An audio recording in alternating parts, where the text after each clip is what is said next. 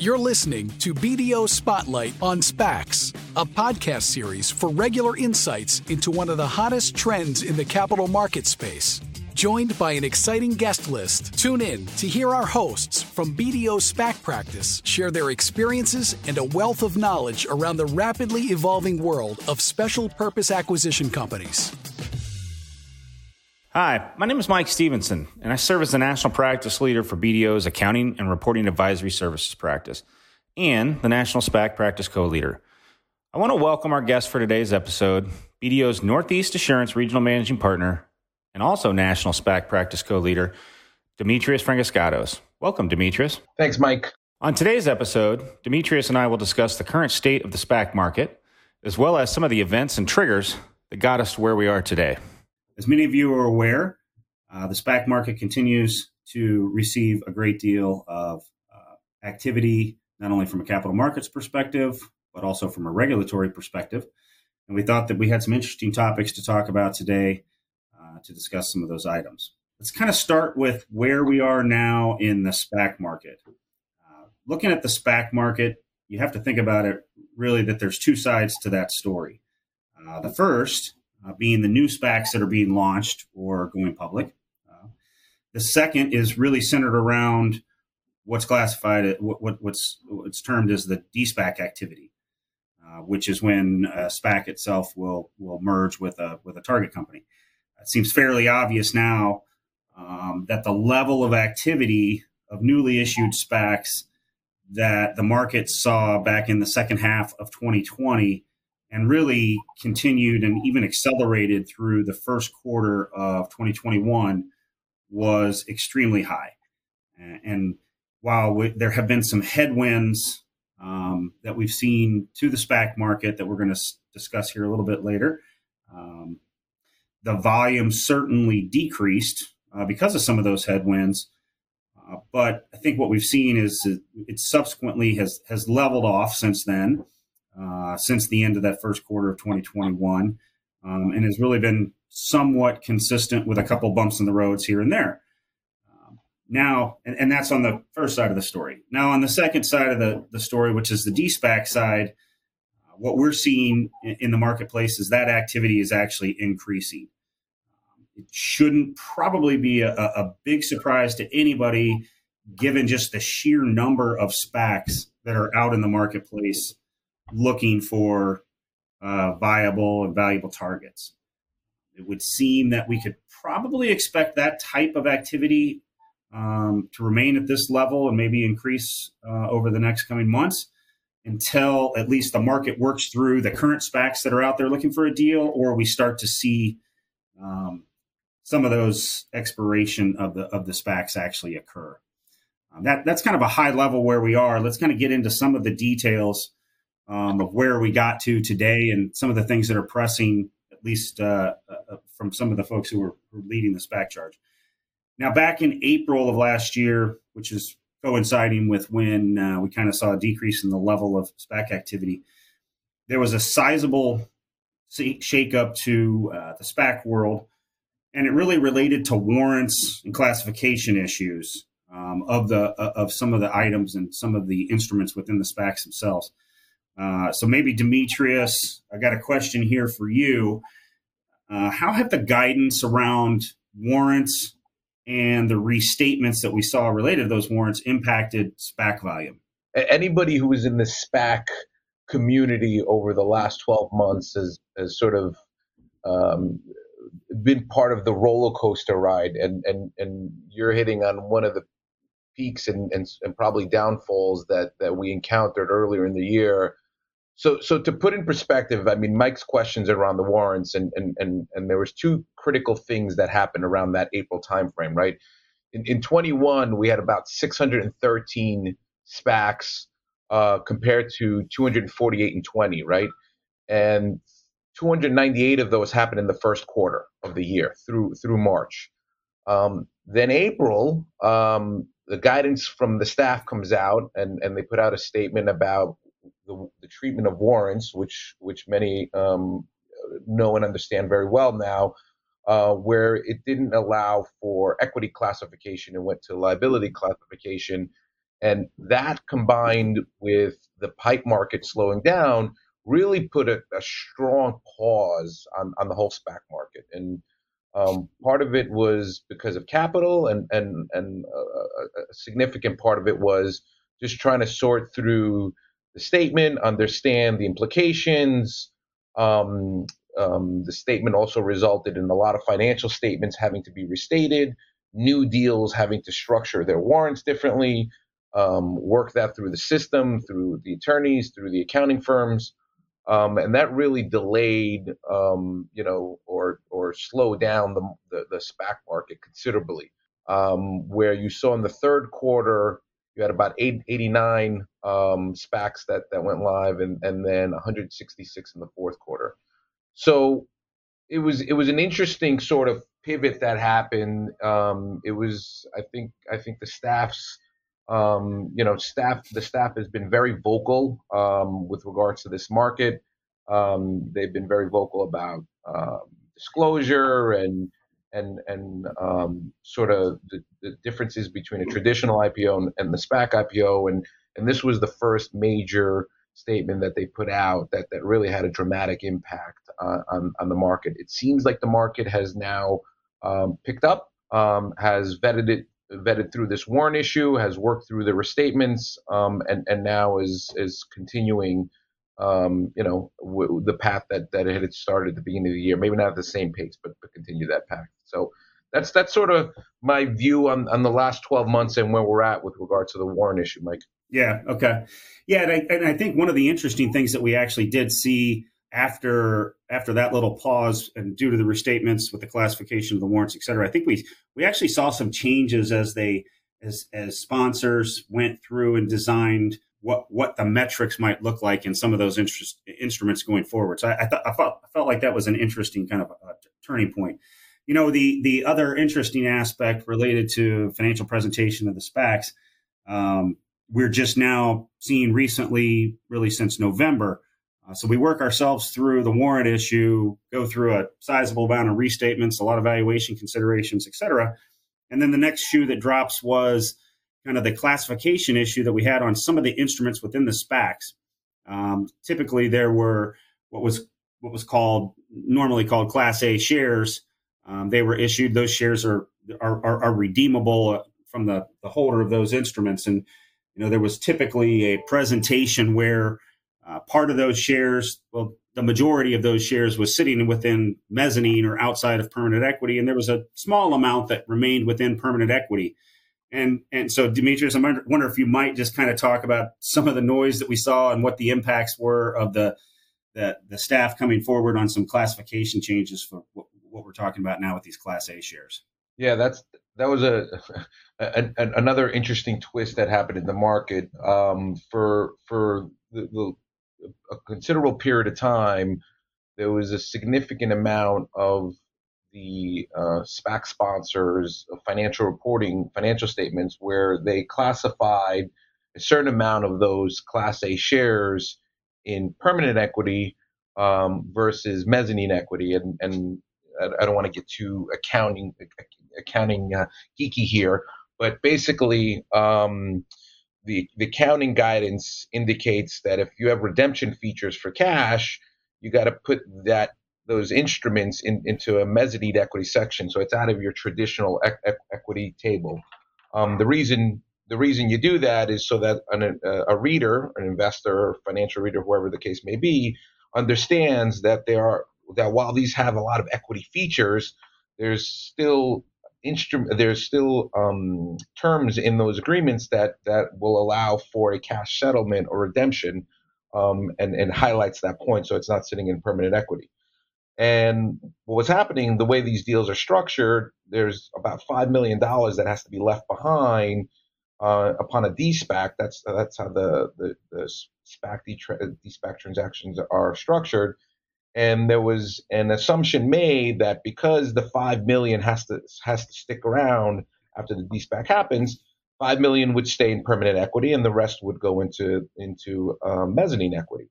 Um, and and and not to get uh, in, in, into further uh, noise here, that also impacted um, some of the listing agents as well, and and whether they could list if they didn't have a certain amount of equity on their financial statements um, with, when the warrant issue happened. So um, the staff started seeing a discrepancy in, in, in presentation where some of the firms uh, were presenting or the, the, the SPAC sponsors were pre- presenting the, the 5 million in permanent equity and some were presenting it in mezzanine equity. And ultimately, the staff started sending out comment letters uh, questioning the filers about where, where the presentation should be um, and the determination was that all the shares have redemption features, and if they have redemption features, they should all be classified in mezzanine equity. Um, and and unfortunately, you know, the filers we were dealing with, that that's where we landed. Um, but that did cause a, a, bunch of noise and, and sort of the second wave of statements in um, in the marketplace from a financial statement standpoint. Yeah. So okay, appreciate that. And I, and I think we're still start, still seeing at, at at least from a market perspective, we're still seeing a lot of those restatements come through as as the as the SPACs evaluate, you know, the materiality of those uh, of those what would be considered an error in most of those financial statements and, and what that means from a financial statement presentation standpoint. Uh, so I, hopefully, hopefully we've kind of worked through all those issues and we'll we'll can we'll, we'll just trudge forward at this point. I, think just from a convergence standpoint, I think what you know, there may have been some differences between what was accounted for from a SPAC perspective and what was accounted for from a typical uh, operating company. Ho- hopefully, we've conferred, converged those to a point where uh, we've got some consistency through uh, through that presentation. Switching gears a little bit uh, now into more of the transition of what we're thinking and what we're seeing as, as companies are getting outside of the SPAC into a de-SPAC piece. Um, maybe just one more for you, Demetrios. I've got here and, and maybe it's a little outside of the accounting aspects. It touches on uh, uh, both pieces of it, but thinking about some of the transition issues with SPACs, how how can a company, how can the decision makers really kind of navigate their SPAC transitions effectively? What are we seeing in our in, in, in our own in our own clients? So this is an interesting question, and and and the reason it's interesting because it's it's evolving, right? The more de-SPAC transactions that we're seeing, um, you're seeing a different level of preparedness um, in in the operating company that's that's going to become the new public company.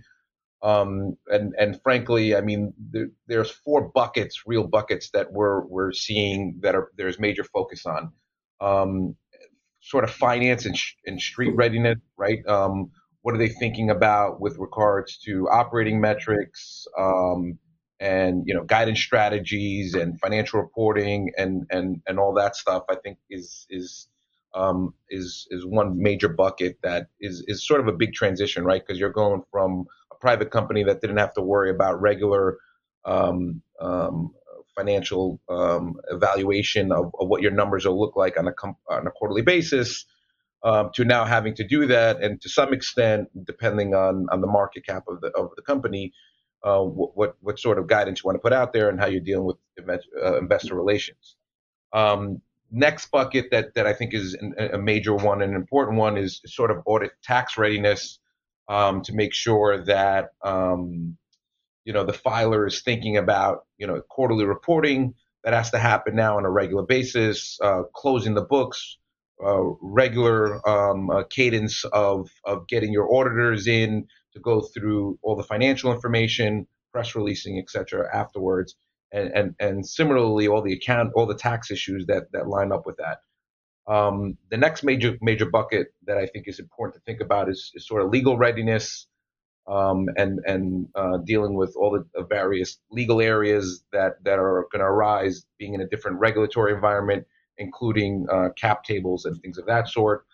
Um, there's also consideration of when I think illegal, and I move into you know the, the, human capital side of things, and making sure you're you you you've evaluated compensation structures, equity structures, and things of that sort. Um, because now you're a public company, you have shares, option uh, plans, um, uh, restricted stock plans, things of that sort.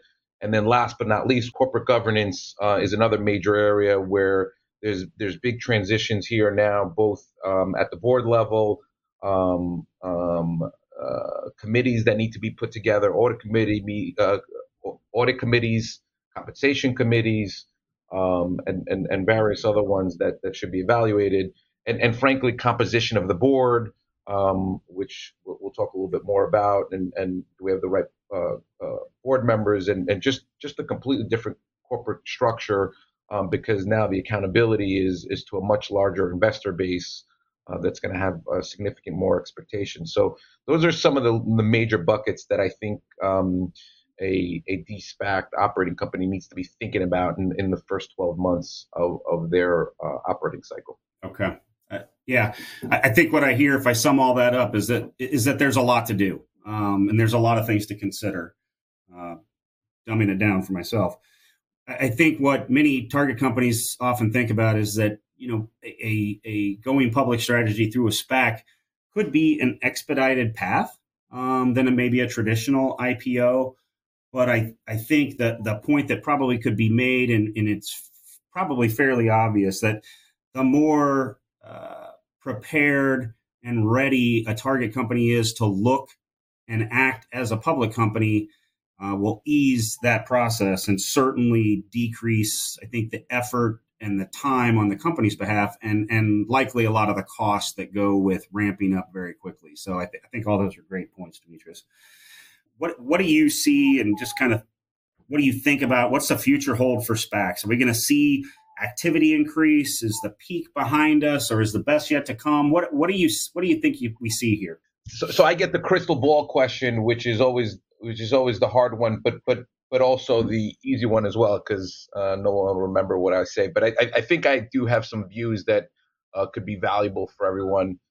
Um, you know, I think if you look back at 21, we had a strong year.